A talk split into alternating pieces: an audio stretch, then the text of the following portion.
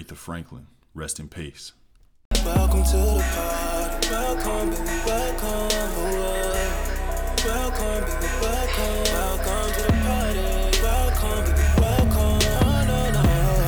Welcome, baby, welcome. to- Welcome to the party. Bang bang. It's Claytron, aka the Big Boss Man, aka the uh, the clumsy jeweler, because I'm always dropping gems, aka the PhD of podcasting, aka the mailman. Cause I always deliver.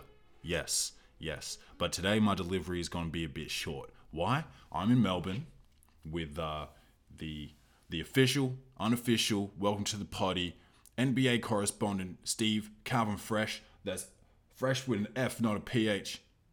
FYI. Alright? What is this? A fucking spelling bee? Anyway, we're here, we're working on a little project. That's all I'm gonna say about it. You guys will find out soon enough. Uh, if you hear any background noise, that's that's his cat Ishti, his kitten, uh, his kitten Ishti, uh, running around, playing. He plays with everything. All he's doing is playing.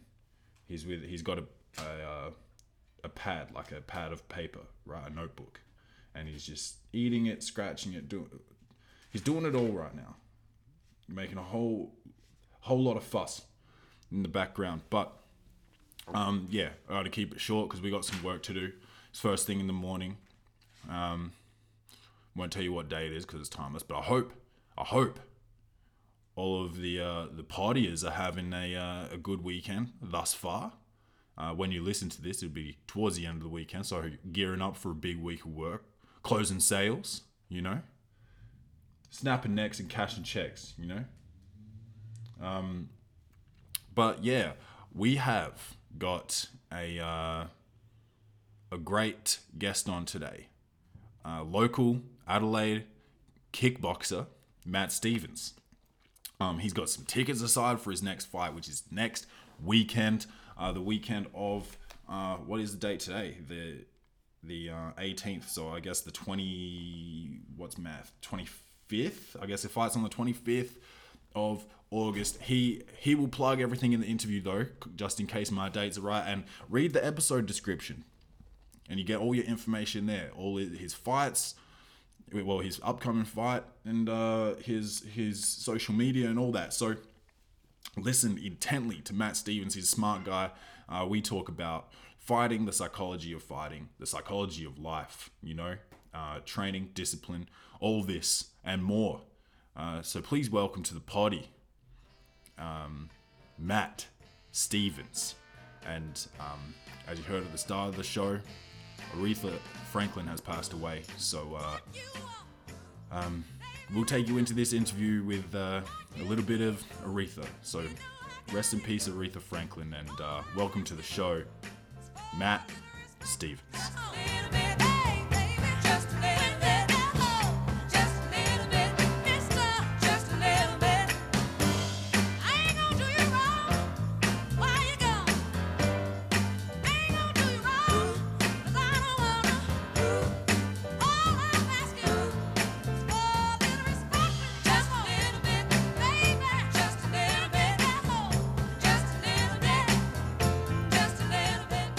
So, you kickbox? Yeah. Yeah. How long have you been doing that? Uh, kickboxing itself only about three years. Okay. But I've, I've got a background in other martial arts. So I started karate when I was about seven, so 20, Yeah. 20 odd years ago. Okay. And then I started taekwondo about 10 years after that. So, Right. and then just started kickboxing, yeah, three years ago basically. So how did you how did you transition from like karate and taekwondo into kickboxing? Uh, so, wow. Ta- uh, I started doing taekwondo to help karate, and then I kind of really enjoyed that, so I started doing that a bit more. And then when you start getting to the top levels within Australia, there's a lot of politics and stuff involved, Yeah. and you just kind of get fed up with the politics after a while, and um, the game sort of changed a fair bit and just didn't favour people like me, you know, who's not tall and Oh, okay. 17 and flexible as so Yeah. that you know kind of helped me make a decision that I needed to do something else and So do you mean like changes in rules? rules or- changed. Okay. Yeah. So they brought in like electronic scoring systems. So initially it was like referees would do the scoring. Yeah. So there was you had to have good technique to score points, but then they brought in these electronic systems where it didn't matter how good your technique was, Okay. as long as you hit a certain point, that's what would score. Oh, okay. So then the ch- people stopped kicking and just started like pushing each other with their feet, yeah. and like people that were flexible could lift their leg up and just tap you on the side of the head, oh, okay. and that you know scored three points, four points sometimes. And it's really hard to come back from that, you know, when you've got great technique, but you're fighting people that just get two or three of them in a fight. You know, it's really difficult and kind of annoying. Like, you Yeah. know, so Okay. Um. So, did you? How did you get into martial arts in the first place? Was that like any family involved in it? Nah, it was the typical. Used to get bullied at school. My Yeah. parents were like, you know, let's do something to. There was a club around the corner from my house, so that's why we started training there. Um, and then I just kind of grew to enjoy it, you know. Yeah. And then, yeah, my whole family does it. My brother and my sister. Okay. Um, but not as sort of. My sister's really into her taekwondo. She started doing kickboxing now. Yeah. Um, my brother does it for a bit of fitness and enjoyment and stuff, but um, I'm the one that sort of takes it seriously, Yeah. which is like how everything goes in my family kind of thing. Yeah. yeah. So, do you do you get paid for kickboxing? Get paid for some fights. Some fights, yeah. Um, some depending on the show and like how much money the promoter's got to pay. You know, they'll pay you, but um, yeah, it, it really depends. If you go interstate, you can get more money. Like Adelaide's pretty Yeah. pretty small the community so yeah it's hard to um it's hard to crack into that market the big money's overseas and interstate Yeah. that's what we're sort of looking for So when you you went to Thailand recently, was that like a training camp or? yeah it was well it was initially like a holiday with the misso and she she wanted to go to thailand and vietnam because we love vietnamese food and Yeah. thai food and stuff um, and she's recently started training muay thai as well but at a different gym um, and then she sort of said well you know why don't we go to thailand and you can train and i'll whatever and i was like yep i'm happy with that Yeah. sounds good so yeah the holiday kind of turned into more of a training camp like we were training twice a day the both of us so oh, okay. and because over there like right now it's their monsoon season but the weather was like 32 degrees every day Right. you know so it was just like sweat you just you know sweat constantly like it was i came back lighter Yeah. than when i left so you know it was really good and heaps fitter and everything so Did you catch Did you catch any fights over there? uh no so we've been to thailand a few times and gone to see the fights and over there the, it's pretty like the betting the corruption over there is Yeah. pretty bad Oh, yeah, I can imagine. um, like fighters will just not show up and then like the bookies are gone, you know, Oh, like, wow. that kind of stuff. Like it's it's pretty bad, um, but it's entertaining, you know. Like you definitely go over there and see fights, but we've done it heaps, Oh, okay. so we're just not really bothered about it this time. yeah. Yeah, Um.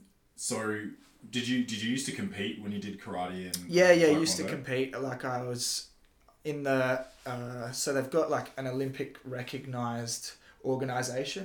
Mhm. for both and I was in both of those trying to make the Olympics but again like the selection the selection policy and stuff like that really comes down to who you know and whether you're training at certain clubs like it's still a bit backwards because there's no funding you Yeah. know there's no there's nobody overlooking the selectors kind of thing so Right.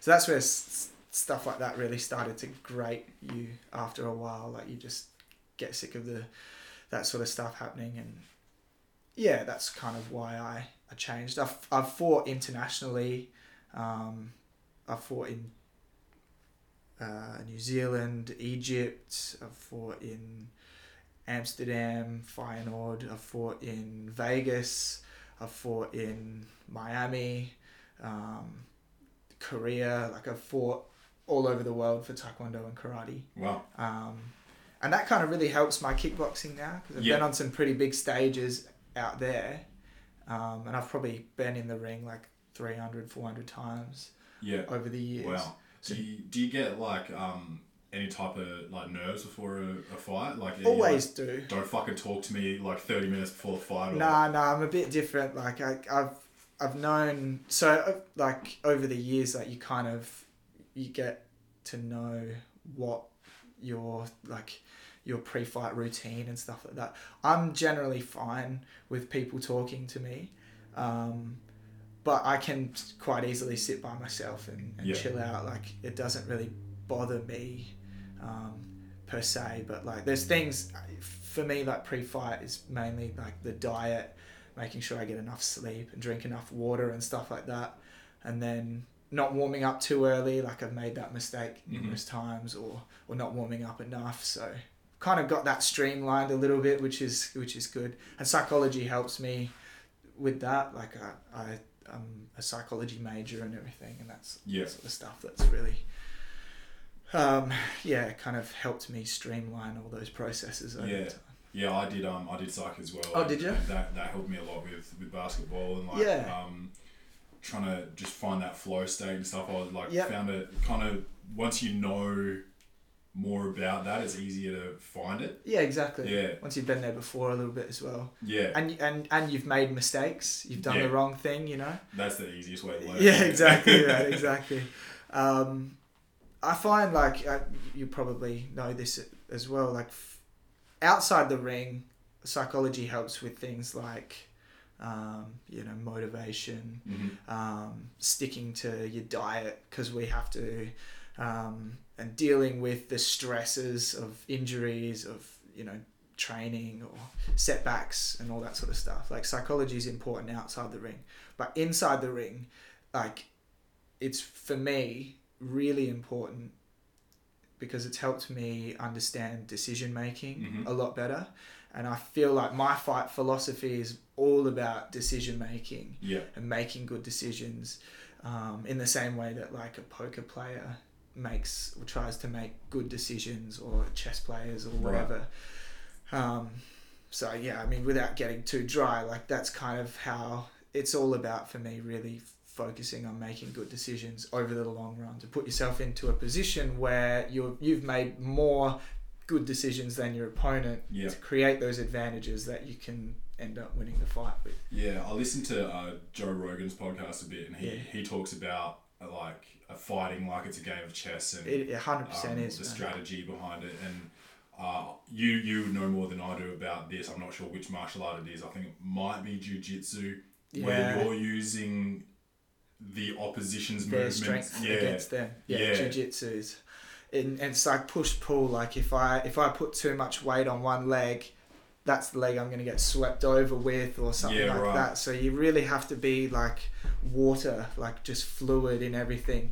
If they're if they if they're putting pressure on you, then you, you you know turn them with that pressure. Or if they're loose, you can't be tense. You know, Yeah. you've got to kind of assess like it's yeah it's a game it is a game of chess Yeah, and that like I never used to be into fighting so much. I was more into uh, like boxing. yeah Um, a lot. I've always been a fan of boxing, but more like listening to um, Joe Rogan and other other people that are really into fighting articulate what it's really about. Now I appreciate it much more. and I Mm. Yeah, can yeah, watch it. I used to just be like, "Wow, that's pretty violent Yeah, stuff." yeah, Like, yeah. Yeah, but now it's 100%. like, yeah, it's it's. you can it see the tactics beautiful involved thing. a little bit Yeah.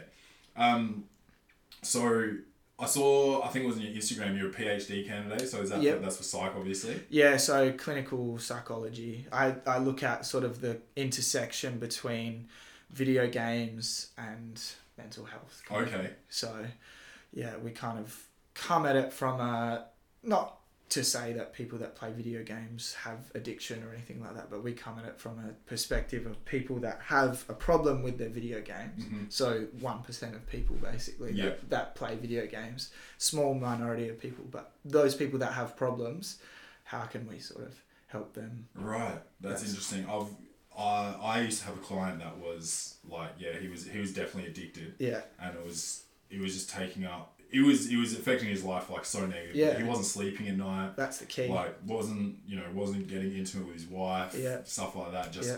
video games, video games, video games. He ended up getting carpal tunnel. yeah Like surgery yeah, on his yeah. hands. He was a soldier. Like oh shit yeah yeah yeah Just crazy. yeah Uh, I mean, I like my video games, but I just like not that much. yeah, yeah, yeah, yeah. Well, most people are able to kind of regulate their video games. Yeah, and like and everything, like Yeah. drinking. You know, exactly like- right exactly right but some people through you know a number of different factors whether that be like emotion regulation or you know their inability to control their response to certain cues or it might be like a traumatic trigger Yeah, they don't know they don't have healthy coping mechanisms they then might turn to video games because it makes them feel good or it satisfies a need somewhere in their Right. life that they're missing and we try and understand that a bit more so that we can help them kind of thing So- Yeah. So do you so do you have your masters already? no No. no. So- I'm halfway through a PhD. Oh, okay. So if you're doing a PhD, do you not have to do a masters or? Uh, technically you should, but I and I was planning on doing it, Mhm. but I don't know anymore if I want to do a Masters of Clinical Psychology. yeah. I, I'm thinking maybe leaning towards sport, Okay. sport psychology a bit more, because I understand the psychology of sports a lot better than I understand, you know, Right. clinical stuff. And Yeah. Okay. That's that's pretty interesting. what about you? Did you major? You said you. I just yeah I just did my um, bachelor, so Oh, okay. I did I did double degree in communication and psychology. Yeah. Um, Do you and- find that like psychology, like I found like people always say, okay, psychology, do you read your opponents in the ring and stuff Yeah. like that? I, no, it's more for me. Yes. Like psychology has taught me so much more about myself and why I do things and everything. Do you find that as well? Like, Absolutely. Um, like I said before, like being able to reach that flow state, like you've been there before, um, and you know, for me playing basketball, like the the hoop feels like a hula hoop some days. You know, and Yeah, it's like yeah. how do I get there again? Like yes, I've got to practice, but there is a mental component to Mm. it, which I would not have been able to recognize Yeah, prior to my learning. yeah, Um, and then you know, like you said, motivation, um, discipline, yeah. and just all yeah. Probably in basketball, like because it's a team sport, there's like leadership and all Yeah. that sort of stuff as well. Recognizing group dynamic, Yeah. probably. and taking being able to take criticism as well. I Feel, I feel like that's that's huge Yeah, because if um, if you don't if you're not able to take criticism, yeah, like you can have the best game in the world, right, and someone can come pat you on the back or they can tell you something to help you get better for next Mm. time, or you can wait until you fail and have to learn from that failure. yeah, Whereas like you can keep succeeding and take criticism on board and get better and better and better. yeah, yeah. Um, yeah, I think I think psych definitely definitely helped my performance Yeah. down the line. Yeah, Yeah, that's good, man. Like, so you know, it's kind of like when I first started studying it, I was like, oh, like you don't really learn anything. Like, yeah, you, you kind of feel like you've got fingers in all these different pies with it. Like, this you don't really learn in depth about any one subject. Yeah. But then as you kind of, it's it's great because everyone is a psychologist. You know, for themselves. Like Yeah. We all assess our own decisions and our behaviors and stuff intuitively. We do it all the time. Mm. So it's good to be able to do a degree like psychology where you can ground it in things that you know about yourself and yeah. that sort of stuff. It's it's a useless bachelor degree though. Yeah, oh, Which absolutely. I've, like, absolutely. I've struggling with a lot Yeah, yeah, since yeah. leaving, but um, I was I was close to doing my masters, Yeah. but I school was never like my favorite thing. I've always done well, but Yeah, never yeah, yeah. really enjoyed it. Yeah, And I was like, do I want to focus that hard for another two years? yeah. Not really. I'm with you, man. I'm with you. I'm with you. So yeah, so that degree sort of you know sit behind monitors, Yeah. not doing a whole heap, but Yeah. um yeah, what what does your training look like on a day to day basis? Or obviously it would taper off towards a fight. Like now, it might is it is it sort of yeah. calming down So yeah, so I've got a fight in two weeks. Yeah.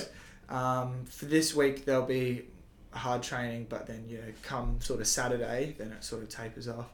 But I, tr- I train twice a day. Most fighters you'll find do. Most athletes. I consider myself an athlete rather than a fighter. Yeah, oh, absolutely. Yeah. Um, I basically run or cycle every morning, and then go to the gym and Yeah. train every night. okay. Basically, I'll have Sunday off. So I, I ran this morning, but you know I should have Sunday off. But like I'm kind of a bit. I'd rather over train than be under prepared. Like Yeah. that again. That's where sort of for me decision making is massive. Like I, I I know I need to control all these variables within a fight, within my training, wi- within the build up, everything. I need to make sure that everything is done right, all the boxes are checked, Yeah. everything like that. I'd hate to go into the ring thinking like I wasn't prepared in some way because that'll play on my mind. Yeah. I know that about myself, so I need to make sure that that's all done. So Yeah. that- Yeah, and even even if it doesn't play on your mind during the fight, if if um, you did lose, uh, the worst thing you can have in your head is, oh, you know what, I could have I could prepare better yeah, for this. I'd kick myself Yeah. like from here to Kingdom Come if that happened, you know. Yeah, Um, yeah, so yeah, like I said, twice a day, sort of. It's good. I still live at home, and I've got great parents, and my girlfriend lives with me as well. So, and like, come fight time, like. Not that I asked for it, but like everything sort of seems to center around me. Like the meals that get cooked are Yeah. always lead, you know, much to like my brothers and my sisters disgust quite often. It's just Yeah. like sort of soup and stuff, you know. But like these are the things that my family do for me. These like little one percent things that make it all the better. And like I don't have to focus on anything other than getting up in the morning, train, do my uni, train, Yeah. go to sleep. You know, like that's my life. do they all do they all go to the fights? Oh, yeah, Yeah. I always get family and friends there, and always like this this fight. I've, I know there's about seventy odd people Yeah, that are coming to watch. Like people, it's it's a real entertaining night, like Yeah. just of itself. Um, but you know, when you've got a friend there that's fighting, yeah, people always say to me afterwards, like that they get really like emotional during it. Like yeah, it's like because you're watching a friend of yours like get punched in the face and stuff. It's like really kind of tribal yeah. in a way. Like people, I've got a, a couple of mates have said to me like before they didn't know what to expect and they were watching a few of the earlier fights and they were like, oh yeah, you know, whatever. But then as soon as I came on and like it was going, they just like because they had a connection to me, it was like they just turned into beasts on the sideline and they're like screaming and stuff and like these just people that would never do that, you know. Yeah, it was probably really strange um, seeing seeing you get violent. Oh well for yeah, yeah, yeah, absolutely, absolutely. I mean, I'm not, I'm not a violent person. I'm quite placid, even you know, at the worst of times. And you find, you find that with most fighters as well. Like the the people like you know out in the city or whatever that are getting violent, then you know They're not no fighters. discipline. Like yeah. f- when you do a martial art, you you learn that discipline. Absolutely. And you, yeah, you're often much more reserved and just like peaceful. Yeah, absolutely, until, dude. until you're in the ring. yeah, Like, absolutely, absolutely. I, I think that's one of the that's a really good point. Like that's one of the things that martial arts themselves have taught me, like karate and taekwondo, as like traditional martial arts is all about that kind of discipline, respect, and all that kind of stuff. And that's kind of what I've brought into now the way that I fight. I'm very disciplined, very respectful. Like some people like Conor McGregor and stuff, for example, are just the opposite. But that's how they they're entertainers and Yeah, that's how yeah, they sell tickets, man. thing. Yeah, And you He's look a at businessman, and he knows Floyd- his business. He knows his market. Yeah, and I was like Floyd Mayweather. He's a he is a great fighter, um, but if you don't love boxing, you don't want to watch that because no one's getting Yeah. knocked out. Yeah, But he's found a way to make the world want to watch him lose. So everyone's buying the pay per view. Everyone's going to his his fights. pocket's getting lined Yeah, regardless. Yeah, and it's like he might not really be like that talking about money and stuff, but he might not hold that as high as he acts like he does. Yeah. But he knows that people are going to come watch him fight to watch him lose. Yeah, exactly. But he's, I mean, he hasn't. He hasn't any lost. press is good press, Yeah, you know, that's like it. that's the old saying.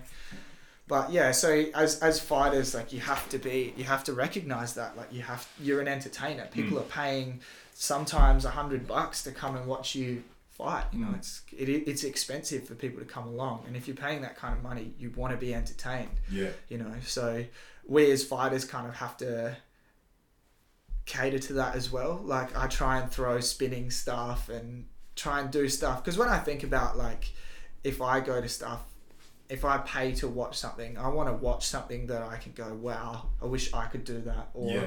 i'm not willing to do that like, Yeah. full props to you kind of thing Yeah. i don't want to pay and watch something that i can leave thinking oh i could have done that you know Yeah. so that's what I try and do in the ring is try and leave people with that sense of like, fuck, that was good. You know, I enjoyed watching that Yeah. That spinning stuff is that is that a bit of a gamble? It's massive gamble, Yeah. man, massive gamble. But the thing is, like, it's a calculated gamble because I'm I have thrown hundreds of thousands of these kicks before, and I've landed them before, and I know what lands. I know when to do it. I don't just throw it, you know, for the sake of throwing it. There's times where it will work better than you know times where it won't. Yeah. And this uh, this kind of ties into my fight philosophy as a whole. It's like about making those good decisions to create those advantages. And, and, like I look at fighting the way that a poker player kind of plays poker. I don't know if you play poker or whatever. Not properly. a, lot, a lot of people think poker is about gambling, but it's not. It's about risk and reward, cost benefit analysis. Like the best poker players in the world are all statisticians. You Yeah. know, they know what's my probability of winning this hand. So they do this benefit analysis and they know what does it cost me. And it doesn't matter if your probability of winning the hand is one in ten. yeah. If it only cost you one twentieth of the pot to enter, in Yeah. the long term, that's a sensible financial decision that you make, and that's what poker players do. And that's the thing is right, like about fighting. There's no sort of textbook on fight tactics and be a good fighter. There's nothing like that. Like I've had to learn from poker. I've had to learn from chess. I've had Yeah. to learn from football. Like all these different sports, how do they relate to fighting, and what can I use? And with poker, it's all about making good decisions then and there. And it might not be the decision you want to make, or you know, for example, like look at it this way. I, I, I think about it is there's three sort of areas that you can look during a fight to Im- improve your chances of winning. There's like technical areas, there's positional areas, and there's situational areas or factors or whatever. Technical areas might be like if someone throws a jab, then they're open to some side of their body. Mhm. So there's a trade off there. By throwing that jab, they leave themselves potentially open to getting hit here or, you know. So you look to try and exploit those areas. Um, or if, say, for example, they've got a really good right hand straight punch, I might switch to southpaw to take that away from them, Mhm. you know. So you look for those like little technical advantages. You also look for positional advantages. And this, like, if we think about chess, the one of the main things a chess player does is try and control the center of the board because there from there you can your pieces are free to move and they have the full effect. In the ring, it's the same thing. It's, it is a square ring, even though it's called a ring. Yeah. If you're in the center, you've got a lot more options available to you. You know, moving back, moving forward, whatever. Whereas if you're on the ropes, you've really only got lateral movement or in.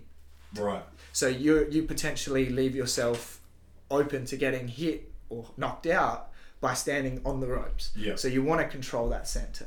Right. And then you've also got situational advantages. And so that might be if you say for example you hit someone and you, you, you punch them in the face and they drop.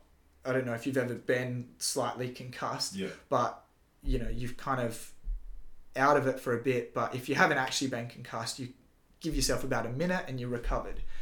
That's the perfect time. Like if you hit someone and they drop and they get counted, nine fighters out of 10 or 99 fighters out of 100 will go for the head.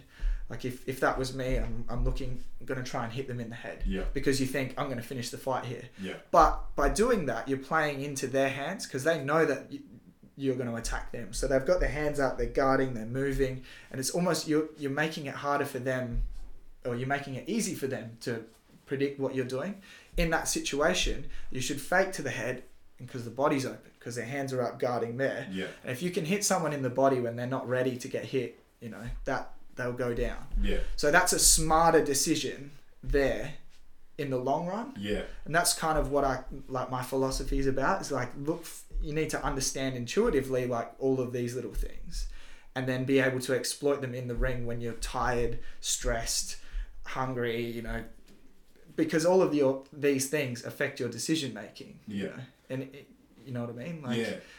so What's does your strategy change from fight to fight depending on like what kind little of little things do. So some like the last fight I, I had, I'd watched a few videos and I noticed that my opponent was particularly susceptible to direct, straight punching, Mhm. um, but very good at defending sort of round kicks and stuff like that. So I knew that by opening up with certain attacks and then just straight down the line, would pay off, and it ended up paying off.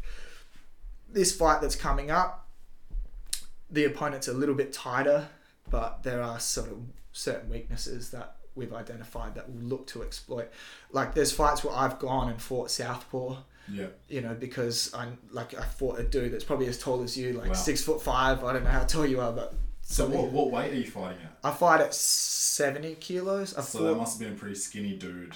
yeah, yeah, yeah, dude. He was he's tall, skinny, long legs, um, but that was the thing. Like his range meant that it was, and he was a southpaw as well. Okay. So, and typically southpaws that are taller than you are able to exploit that outside if you let them. So I went to southpaw to take that away from him, and he really didn't know what to do. Okay. And then, then it starts to play in my hands. Like if you, if I do what you're expecting me to do, you've got the advantage. Yeah. Whereas if I do what I want to do and make you have to adapt to me, then I've got the advantage. I've Yeah. got the upper hand, and that's kind of where my philosophy and all that sort of lies. Can every fighter um, do that? Switch to southpaw?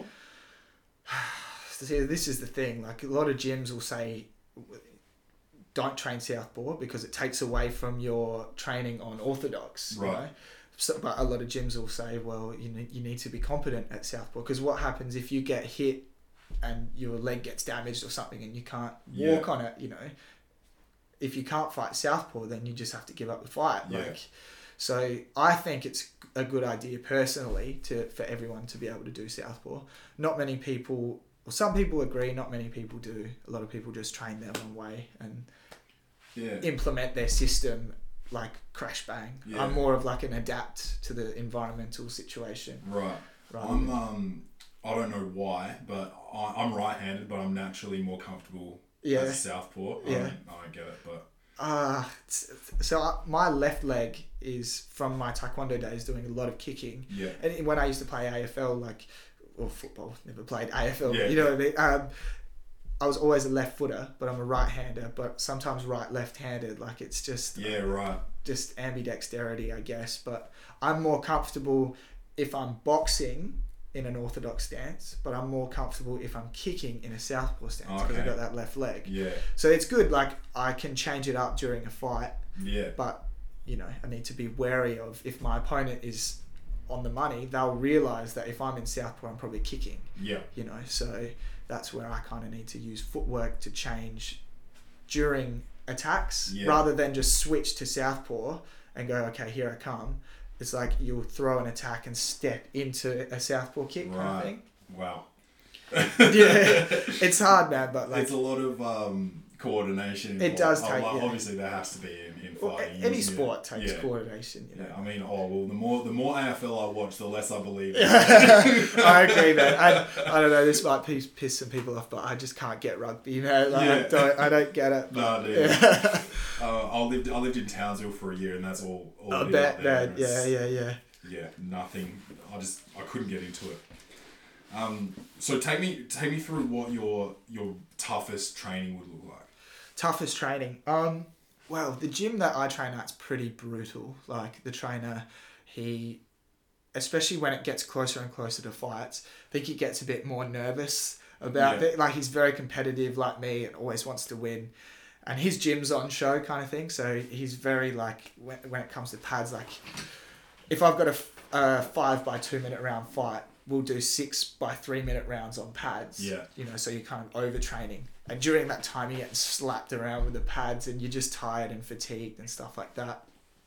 Um, so generally, like the sessions at night that we do are, are pretty. Int- they're some of the hardest training I've ever, you Yeah. know, ever ever done.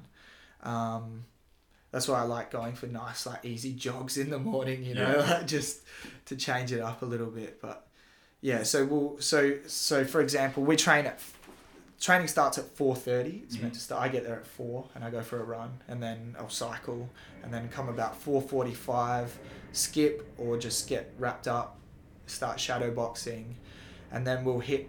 So we'll do three by two minute rounds of shadow boxing just to kind of warm up. I'm already like drenched by that point. Um, and then we'll do we'll go and hit like a heavy bag or we'll do drills or stuff something like that for like three two minute rounds and then we'll do either like sparring or like i said hard rounds on the pads um, and then clinching at the end. And usually it's like there's I've got a good good group of us at our gym, and there's so say I'm the one having a fight. It'll be me clinching for five minutes, and each person coming in after a minute, just Yeah. like fresh rounds, Yeah. grappling with you and stuff like that. So. Or same thing with sparring as well. Like you'll be in for three minutes, and then you've got three opponents every minute, kind of Yeah. thing. And so the and when you're sparring, it's it's like you're not going all out. it, it's wow. So this is the thing. Like Joe Rogan is against hard sparring, and Yeah. a lot of people are, but we do pretty hard sparring Okay. at our gym. Um, obviously, like you, like if you hit your opponent, they're your teammate, right? Yeah. Like you don't kind of you, you see that they're okay and you continue. Like you don't go after. You're not trying to knock each other out, kind of thing Yeah. but it is pretty competitive because at the end of the day, like you see it all the time, gyms that don't do a lot of hard sparring, when they actually get out into the ring and you get hit in the leg or punched in the face and you're like, I haven't been here before, Yeah. that's when you're in big trouble. Oh, okay. So you want to make sure, I, I believe anyway, you want to make sure that you've been in that situation before, you know, as near to like sort of whatever of whatever you'd call it like realistic as possible Yeah. you know because you're not you're not going to be able to simulate an actual fight because there's so many factors Yeah. that go into it And it's all random. Like, it is yeah. and like you're in at training you're in your home gym you know like you you go to this place every day you know what it's like in the ring you might be in front of different crowd at a different venue you might be red side when you're normally blue or something like that like all these things can you know play against you kind of thing there's all these factors that can influence how you perform on the night so you want to make sure that what you can control you have controlled and like i said be prepared 100% to Yeah. go in there because that's Do how you your get knocked out. um, mum and misso get nervous? my mum doesn't come to watch me fight Okay. Uh, for for the exact reason that she would hate to see me get hurt Yeah. but she's the first person to you know call me afterwards and she'll she'll sit down and watch a video of the fight Yeah. on replay Once afterwards you're yeah, okay. yeah. but but yeah during the fight she she won't um misso opposite like she'll she's front and center like Yeah. she, she loves it she's she's kind of the same like she would hate to see me get hurt but she knows how much i train how long i've been training like we met doing taekwondo Yeah. 10 years ago Oh, okay. We've been together for about six, um, and we were training at the same club and all that kind of stuff. And relationships at trading, can I just say, do not work. Yeah. do, do not mix business and pleasure, because Yeah. that is that's a bad idea. But um, yeah, so she she knows what it's about. She she was much better at taekwondo than I ever was. Yeah. She was winning medals internationally and stuff, and she's only just started training again now. So hopefully she'll get in the ring one day, but we'll see. Yeah. Um, have you you you've you've won by knockout before? Yeah. Yeah. So when you knock someone out, you when you connect, you know. instantly. Yeah. yeah. Yeah. So I've got a like not the previous fight, which I won by TKO, but the fight before, I landed a flush spinning kick, Okay. And as soon as it hit, it hit the neck. Yeah. I could feel like the soft flesh part. As Yeah. soon as it hit, I just knew instantly, and I just walked off. I was like, "Yep, it's done." I didn't Yeah. even need to look. Like I just knew. You Yeah. know, you know the sound, you know the feeling, and everything just connected perfectly. Um, and then went and checked my opponent. Like that's the main thing for me. I think if you if you hit someone, like I said, I'm an athlete. I'm not a I'm not an aggressive, violent person. I did it. I went to my corner, gave him a high five. Then I went to check if the, the dude was okay. He was fine, so that's all that matters really. Yeah. But yeah, absolutely. It, I, I'm sure it's like when you throw a three point, you know as soon as it leaves your fingers Yeah. whether it's going. You know, Yeah. you know that's it's it's like that. Yeah. Um. And uh, any? Do you ever get guys that are coming in against you, and like you're pretty kind, reserved guy? Do you get guys like talking shit? I haven't yet. No. I haven't yet, but I will face it. I know that I will. But Yeah. like I said, I am very confident in my own ability, and my I don't rise to the bait. Yeah. Like I'll smile, wink, even you know, and just let my fighting do the talking in the ring because Yeah. that's where it matters, you know. And you see with people like Conor, like he's the biggest shit talker there is. But you watch as soon as every fight's finished, him and his opponent are like brothers. Yeah. Like they embrace, and it's like all of that shit talking. For me, when people do that, is like a, a self motivating sort of tactic. Like they might be insecure, they might think that they need to do this. You know, for me, it's like I know what I'm about, I know what I'm capable of, and how I'm going to fight, and all that sort of stuff. I don't need to, Yeah. you know, engage in your like tactics. Yeah. Like I'm just gonna sit back and you know, hopefully win Yeah. because it sucks if you did that and then you lost. Yeah, Then you yeah, look for like sure, dick, yeah. you know. But that's yeah. So I, d- I try not to rise to the bait, but you know, when you're in the ring and it's round five and you're fatigued and everything, like that's when emotion starts taking over Yeah.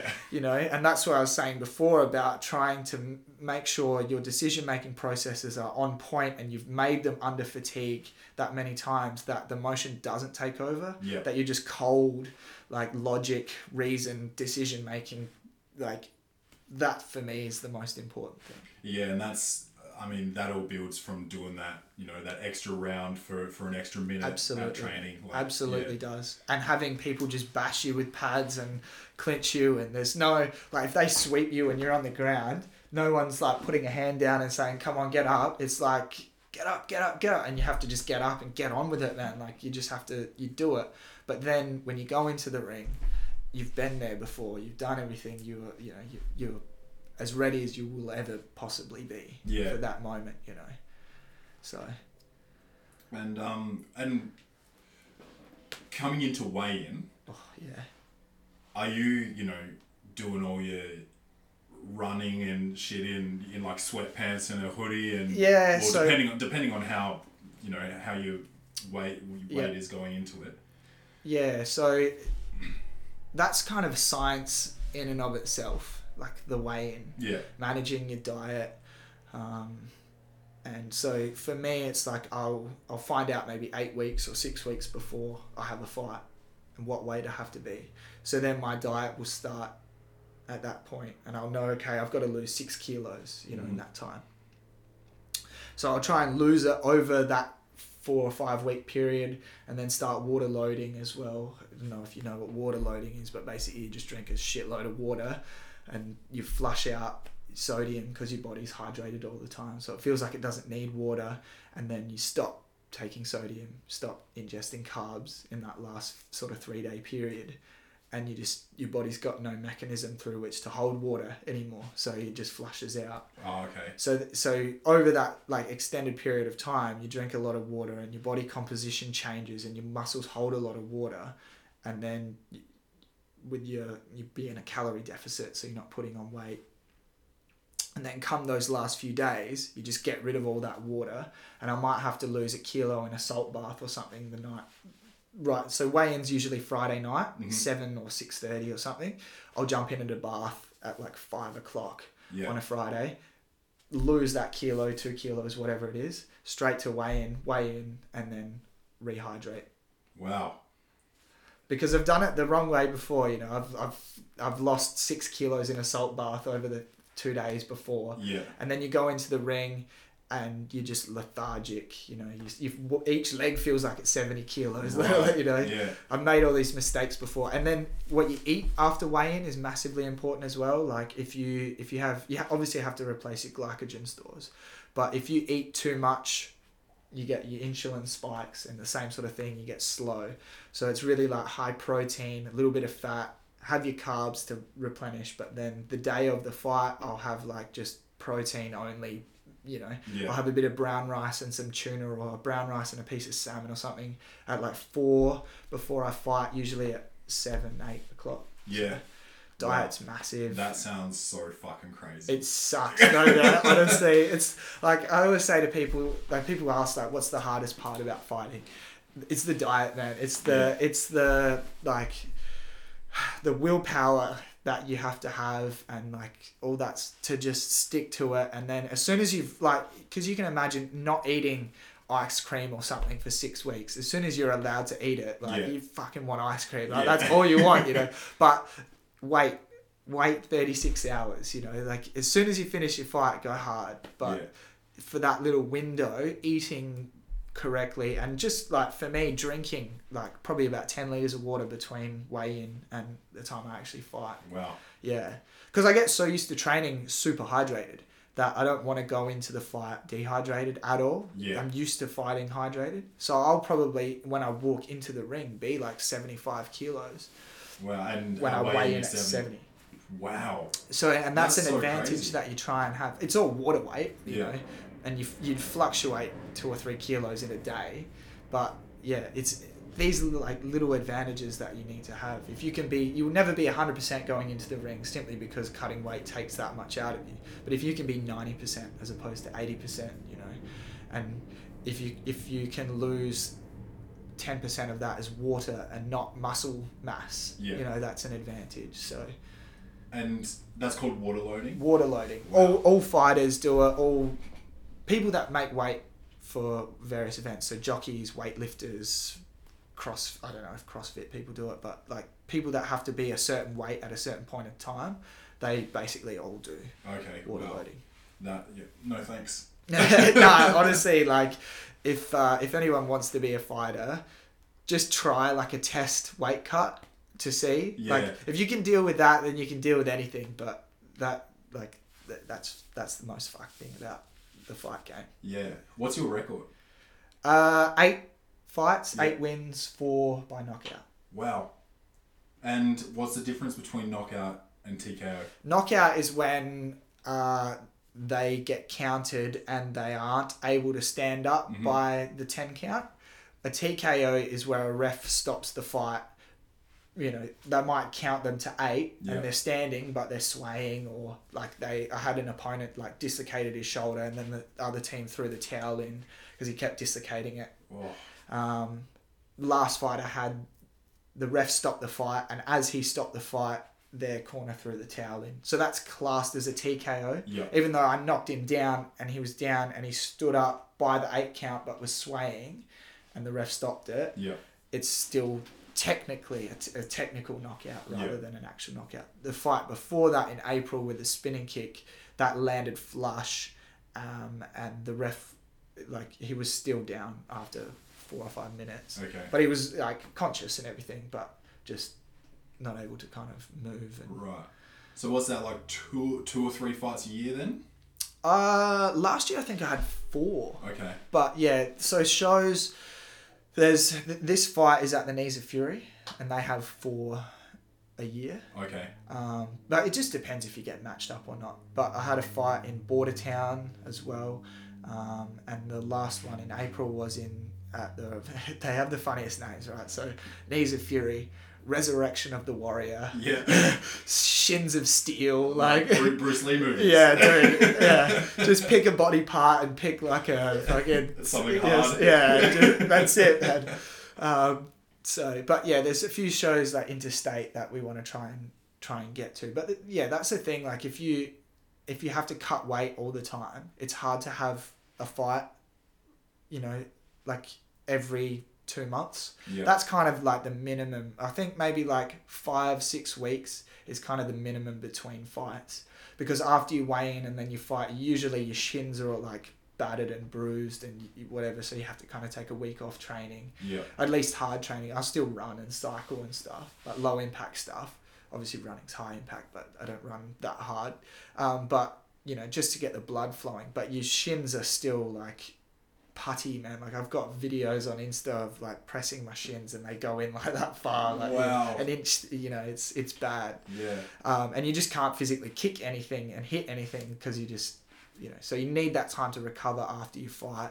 Um, and you, or you also need a time like you need that downtime as well. Yeah. You know, like you've been your social life goes out the window when you're a fighter. Mhm. Like you can't go out on Saturday nights and get pissed with the boys. Like Yeah. you, you have to, you know, be in bed by nine o'clock every night just about. You know, um, and even if you wanted to, you wake up that early and you're out all day doing stuff. You you fall asleep by nine. If Yeah. You, yeah. So um, you need to be able to have that kind of um, release after you fight, Mm. and it's too too close to be able to do that and then jump into a fight two weeks later or something. Yeah.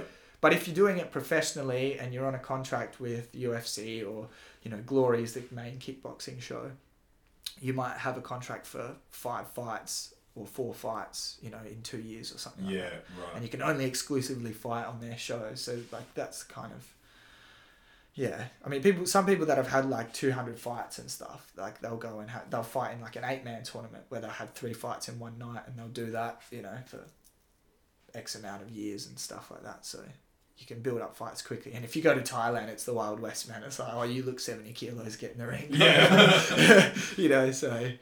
Um, so that's how people get a lot more, a lot quicker. But yeah, I I've, I fight pretty regularly Yeah. for for fight. Like there's some people that have one fight a year, but I always seem to get matched out because I weigh seventy kilos, which is a like a pretty common weight, Yeah. you know. Whereas if I was sixty kilos or hundred kilos, it might be a bit different. Like Mm. it's harder to find people, but just the sheer volume of fighters at seventy kilos, it's easy for me to get fights. Okay. And what's the what's the ultimate goal? Uh, I'd love to fight on an international show like Glory. Glory is like the main kickboxing show. It's owned by the UFC and stuff like that. They don't pay fighters that well. Like you might make, uh, unless you're like a, a big star, you make two hundred grand a fight. Like you might only make ten grand a fight or something like that. Okay. So it doesn't really compensate for like your travel and that sort of stuff Yeah. but the exposure is massive. And for me, it's all about just getting the exposure because I feel like I can do a lot of stuff that people like to see, like Yeah. spinning kicks and stuff. People are really entertained by that sort of stuff. So if you can go on those shows, you can get a name for yourself. You know, you can get these big fights. You want to kind of stand out from the crowd in a way because Yeah. that's how you get noticed and, and whatever. So that's the ultimate goal. But to get there, I have to win fights in Adelaide. Then I have to win fights interstate Yeah. on the biggest shows. And then when Glory comes to Perth, which it does every couple of years, you might get on the card there and hopefully you win there. And that's how you sort of, Okay. you know, catapult yourself up. But All yeah. right. Well, good luck with all of that. Thanks, man. Cheers. Do you have Do you have a charity that you like? Uh, so I used to um, volunteer for Lifeline, Lifeline. Taking phone calls and stuff. Yeah. Um, so I do really they they're kind of close to my heart and um, yeah they're probably lifeline. I was gonna say the um, the fight MND Oh yeah. motor neurone disease. Like my grandma died of motor neurone disease about ten years ago, so that's another charity that's close to my heart. But I think Lifeline is probably a better one just because um, they really really do need help. Yeah. Um, Okay. having been in the organization and seeing what it's like, they they are they need help. So All right. Well, we've got a game. I don't know if you've if you've heard. I have heard. You have. I've listened to a couple of podcasts. Yes. So I we've got it. sourced, unsourced.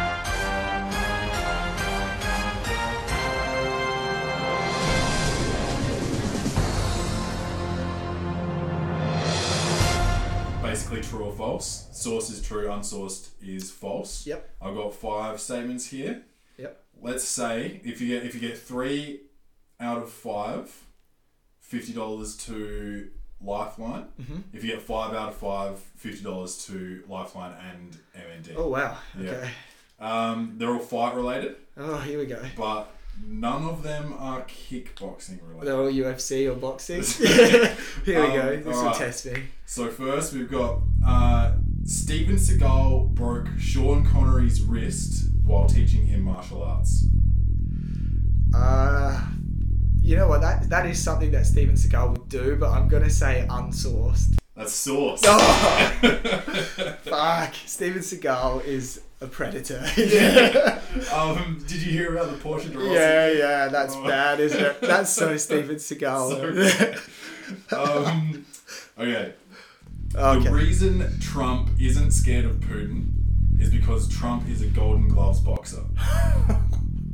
That's unsourced. Unsourced, yes. right. Isn't Putin like a judo star as well? Yeah, I think so. Yeah, so Donald, although Donald probably thinks he could take him. Yeah. um, okay, so one and one. Sylvester Stallone asked Earnie Shavers to punch him for real during the filming of Rocky, and after he got punched, um, he vomited straight away. I know he did ask him to punch him for real. So I know that part's true. Did he vomit? I'm gonna say he did. Sourced. Yes, sourced. 2 1. Okay. Bob Barker, he's from The Price is Right. Yep. And he beats up uh, Happy Gilmore. Yeah, yeah, yeah. Um, he's a black belt in karate and he was trained by Chuck Norris. Ah, look, I'm gonna say sourced. Yes, sourced. there it is, 3 out of 4. Alright, last one for good measure. Cool. Muhammad Ali never refused an autograph. Sourced. Sourced, yes. 4 out of 5. He was a legend. Yeah. Um, all right. Well, fifty bucks to, to Lifeline from Awesome. Welcome to the Potty. Um, yeah, man. Well, thanks. Thanks for coming. Thanks for having me. and um, good luck for the, the fight in two Cheers. weeks. Um, yeah. so I'll just plug the fight. It's uh, it's Yep. 25th of August. I don't know when this potty will be out, but Uh, this will go up next weekend, so the week before the fight. okay, yeah. So it'll be the week before. Um, it's in in town. If anyone's interested in coming along, it's it's usually like sold out. It, this one will sell out. Tickets are online at kneesoffury.com, I think. Um, but yeah, it's always it's always um, a good night. They sell drinks there, so you just go and get pissed and just scream at people beating each other Yeah. So it's good fun. Um, but yeah, be be good to see some faces. there. Yeah, I reckon um, me and Rachel definitely go. Um, Oh, really? Yeah, Yeah, yeah. maybe maybe Dan as well if he's if he's around. But Dan, yeah, Dan's talked to me about it, and Sam Hackendorf, who you had on the Oh, phone, yeah. he's he's said to me a few times he likes to come along. So yeah. Well, I'll see if I can get a squad together. Um, if there's enough tickets. yeah, left. sure, man. Yeah. All right. Um, anything else that you want to plug? Um, social media or anything? Uh, yeah. So really, uh, only inst- uh, Instagram is the only one I'm active on, which is um, the handle is Matty Stev. So M A T T Y Stevz S T E V Z. Um, and yeah, I, I have Twitter, but that's really just to follow sort of politics and stuff. And I don't really, you know, I don't really, and I kind of, it's a bit of a cesspool as well, so I kind of turn it off as soon as turn it on.